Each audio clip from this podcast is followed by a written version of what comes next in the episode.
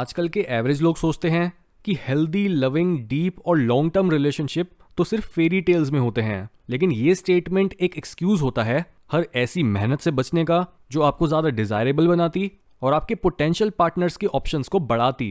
जितने ज़्यादा आपके पास ऑप्शंस होंगे उतना ही ज़्यादा आप केपेबल होगे सबसे अच्छे इंसान को चूज़ करने के। अगर आप खुद अपनी पोटेंशियल से बहुत दूर हो तो ये ऑब्वियस सी बात है कि आपको पार्टनर भी आपके जैसा ही मिलेगा, और एंड में आप ये बोलोगे कि रिलेशनशिप्स में तो खुशी से ज़्यादा दुख मिलता है और हर पार्टनर ही आपके एक्सेस की तरह अब्यूजिव, पैसिव, कंप्लेनिंग या इनकॉम्पिटेंट होता है। लेकिन ये एपिसोड सिर्फ उन लोगों के लिए है जो बस बेस्ट चाहते हैं। वो किसी एवरेज इंसान के साथ सेटल नहीं करने वाले जस्ट बिकॉज वो खुद पर बिना रुके काम कर रहे हैं। इसलिए अब हम बात करते हैं कि एक फीमेल एक आइडियल मेल को कैसे स्पॉट कर सकती है और एक मेल आइडियल कैसे बन सकता है। Number one, he is not selfish. ये याद रखो कि एक ऐसा इंसान जो हमेशा खुद की तारीफ करता रहता है वो भी सेल्फिश है, और एक ऐसा इंसान जो खुद को एक विक्टिम की तरह दिखाता है वो भी, क्योंकि ये दोनों लोग ही खुद के मैटर्स से ज़रूरत से ज़्यादा कंसर्न है। एक अच्छे रिलेशनशिप को बनाने में दो लोग लगते हैं, और अगर ऐसे में कोई एक इंसान दूसरे जितने एफर्ट देने और अपनी लाइफ उस रिलेशनशिप में इन्वेस्ट करने के लिए रेडी नहीं है तो ऐसे रिलेशनशिप का क्या ही फ्यूचर होगा। अगर एक मेल कई बार आपकी और इवन दूसरों की नीड्स को खुद की नीड्स के ऊपर रखता है तो ये एक बहुत अच्छा इंडिकेटर होता है उसके करेक्टर की इंटेग्रिटी का। वो जानता है कि दुनिया उसके अराउंड नहीं घूमती और उसे दूसरों को ऊपर उठाने के लिए कई बार खुद की डिजायर्स को भी सेक्रीफाइस करना होगा। इसलिए अगर एक मेल सेल्फलेस है और जितना वो खुद की केयर करता है उससे भी कई गुना ज़्यादा वो दूसरों की केयर करता है, तो ये क्वालिटी उसे बहुत रेयर और वैल्यूएबल बनाती है। Number two, he is not too gentle और टू अग्रेसिव। किसी भी तरह का इम्बैलेंस लंबे समय तक स्टेबल नहीं रहता, क्योंकि बाय डेफिनेशन इम्बैलेंस अनस्टेबल और केओटिक है।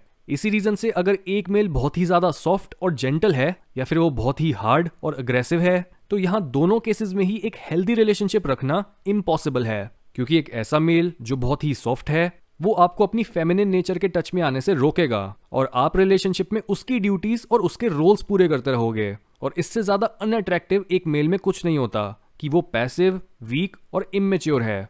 सिमिलरली एक मेल जो बहुत ज़्यादा अग्रेसिव है वो भी आपको आपकी फेमिनिनिटी से दूर रखेगा, क्योंकि फेमिनिनिटी एक ऐसी मिस्ट्री है जो ज़बरदस्ती से नहीं बल्कि प्यार और केयर से खुलती है। फेमिनिनिटी एक गार्डन में खिले हुए फूल की तरह होती है। गार्डन के आसपास मैस्कुलिनिटी के फेंस तो चाहिए उसे सेफ रखने के लिए, लेकिन अगर यही मैस्कुलिनिटी उस फूल के एसेंस को लेने के लिए ज़्यादा जोर लगा दे तो वो फूल टूट जाता है, और ऐसे ना तो गार्डन की शान रहती है और ना ही उसे सेफ रखने की कोई ज़रूरत। इसलिए एक मेल रिलेशनशिप में काइंड भी होना चाहिए और टफ भी।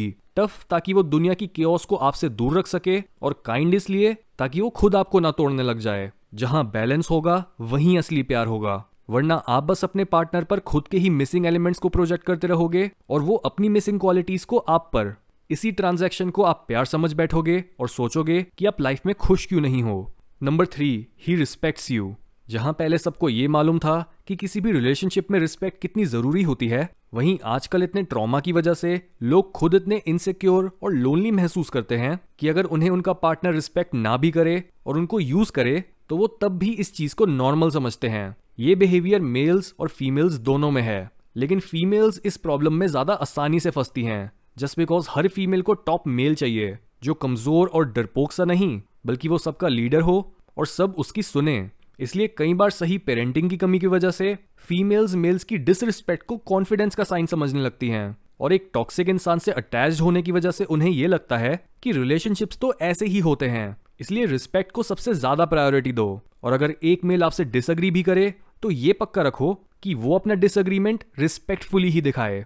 Number four, he is capable of protecting you. कई फीमेल्स इस बात को कॉन्शियसली समझती हैं और कई अनकॉन्शियसली, कि चाहे वो खुद काफ़ी स्ट्रांग और फाइनेंशियली स्टेबल हों तब भी उन्हें ये फील करना बहुत ज़रूरी होता है कि उनका पार्टनर उनसे एक स्टेप आगे है और अगर कुछ भी मुश्किल पड़े तो वो आपको गिरने से बचा पाए। ये फैक्ट फीमेल्स को तब तक नहीं समझ आता जब तक वो एक्चुअल में किसी बहुत बड़ी मुश्किल में नहीं पड़ती। तब या तो उन्हें खुद मैस्कुलिन बनना पड़ता है या फिर उनके पास ऑलरेडी एक रिलायबल पार्टनर होता है जो उन्हें ऐसी सिचुएशन में सपोर्ट दे सके। अगर एक फीमेल खुद मैस्कुलिन बन जाती है तो ये चीज़ उसकी बॉडी के लिए बहुत एग्जॉस्टिंग होती है और वो धीरे धीरे अपने आप को घिस घिस के बर्न आउट कर लेती है। इसी वजह से कई काम ऐसे होते हैं जो सिर्फ मेल्स बेहतर कर सकते हैं और कई काम ऐसे जो सिर्फ फीमेल्स। अगर एक जेंडर दूसरे की वैल्यू नहीं समझता तो उसका यही डिसीजन उसकी डाउनफॉल का कारण बनता है। Number five, he speaks the truth. एक मेल के कैरेक्टर का बहुत बड़ा हिस्सा सच बोलने से जुड़ा होता है, क्योंकि फीमेल्स की नेचर ऐसी होती है कि वो सच को फील पहले करती हैं, लेकिन मेल्स सच को ढूंढते हैं, उसके बारे में सोचते हैं और तब एक कंक्लूजन निकालते हैं सच और झूठ या सही और गलत का। इसलिए फीमेल्स अगर सच ना भी बोलें लेकिन सच के बेसिस पर एक्ट करें तब भी वो अपनी लाइफ ठीक ठाक से काट लेती हैं, लेकिन मेल्स का सच बोलना उतना ही इम्पोर्टेंट होता है जितना उनका सच को जीना होता है। स्पीच सिंबॉलिकली मैस्कुलिन होती है क्योंकि वो साइलेंस में से पैदा होती है। इसलिए जिस मेल की स्पीच में गड़बड़ है उसका मतलब उसकी मैस्कुलिनिटी और पूरे कैरेक्टर में कोई गड़बड़ है। हमारी हर एक चीज दूसरी चीज से जुड़ी हुई होती है, बस इन पैटर्न्स को पकड़ने के लिए अपने पुराने बिलीव्स को छोड़ने की देरी होती है और सच पहले ही हमारे सामने खड़ा होता है। Number six, no man seems man enough in front of him. ये एक और साइन होता है जो बताता है कि आप एक सही मेल के साथ हो, और इसकी सिग्निफिकेंस सिर्फ साइकोलॉजी तक सीमित नहीं होती, क्योंकि ये फीलिंग स्पिरिचुअल होती है। जब एक मेल की लाइट बहुत ब्राइट होती है तब वो किसी भी दूसरी लाइट को एक फीमेल की नजरों में पड़ने ही नहीं देती। यही रीजन है कि क्यों जहां एक मेल की लॉयल्टी ज्यादा लॉजिकल होती है और सेल्फ कंट्रोल पर बेस्ड होती है, वहीं एक फीमेल की लॉयल्टी इससे ज्यादा डीप जाती है, क्योंकि उसके आगे पहले कोई इंसान इतना ब्राइट चमका ही नहीं था। ये मेटाफर्स भी आपको सिर्फ तभी समझ आएंगे जब आप इन्हें अपने इंटेलेक्ट से नहीं बल्कि अपने माइंड को खाली और शांत करके सुनोगे।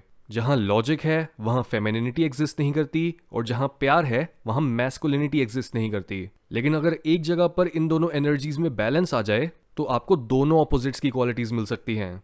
इसी वजह से एक आइडियल मेल सबके बीच आपको अलग ही दिखेगा, क्योंकि जितना वो आपकी फेमिनिटी को नर्चर करेगा उतना ही वो आपकी हेल्दी मैस्कुलिन साइड को भी बाहर लाएगा। Number seven, he makes you feel beautiful but also helps you to become better. Beauty प्यार का पर्यायवाची है और प्यार सच का। जो इंसान ब्यूटी को बुरा बोलते हैं या उसकी वैल्यू नहीं समझते वो सच को मना करके अपने इल्यूजन्स में ही खोए रहने की इच्छा जता रहे होते हैं। इसी वजह से एक फीमेल को ये फील कराना कि वो ब्यूटीफुल है, इसका मतलब यही हुआ कि वो ही सच है और वो ही प्यार है। अगर आपका पार्टनर आपकी इनर और आउटर ब्यूटी दोनों या दोनों में से एक को भी नहीं देख पाता तो उसका मतलब वो आपसे प्यार ही नहीं करता। जबकि सच्चे प्यार में एक मेल आपकी ब्यूटी को भी रिकॉग्नाइज करेगा, लेकिन एट द सेम टाइम वो आपको आपकी कमियां भी बताएगा और आपको बेहतर बनने की तरफ धकेलेगा। Number eight, he is always improving himself. क्योंकि एक आइडियल मेल अपना सारा समय और एनर्जी सिर्फ आपको ही नहीं दे देता, बल्कि उसके खुद के भी ड्रीम्स हैं और उसे पूरी दुनिया को अपने साथ में ऊपर उठाना है। ये साइन ऐसे मेल को उन मेल से डिफरेंशिएट करता है जिनकी खुद की कोई लाइफ नहीं होती और उनका सारा एंटरटेनमेंट आपसे ही आता है और वो आपकी एनर्जी पर फीड करते हैं। लेकिन सच तो ये है कि कोई भी फीमेल किसी ऐसे मेल के साथ नहीं रहना पसंद करती जो स्टैग्नेंट हो गया है और उसकी कोई ग्रोथ ही नहीं हो रही। ग्रोथ को भी सिर्फ पैसों में नहीं बल्कि जीने के ढंग, बोलने के ढंग, दुनिया को देखने का नजरिया, हर चीज में मेजर करो। सिर्फ एक ऐसा मेल ही अपनी पार्टनर को खुशी, मेंटल पीस और सेटिस्फैक्शन दे सकता है।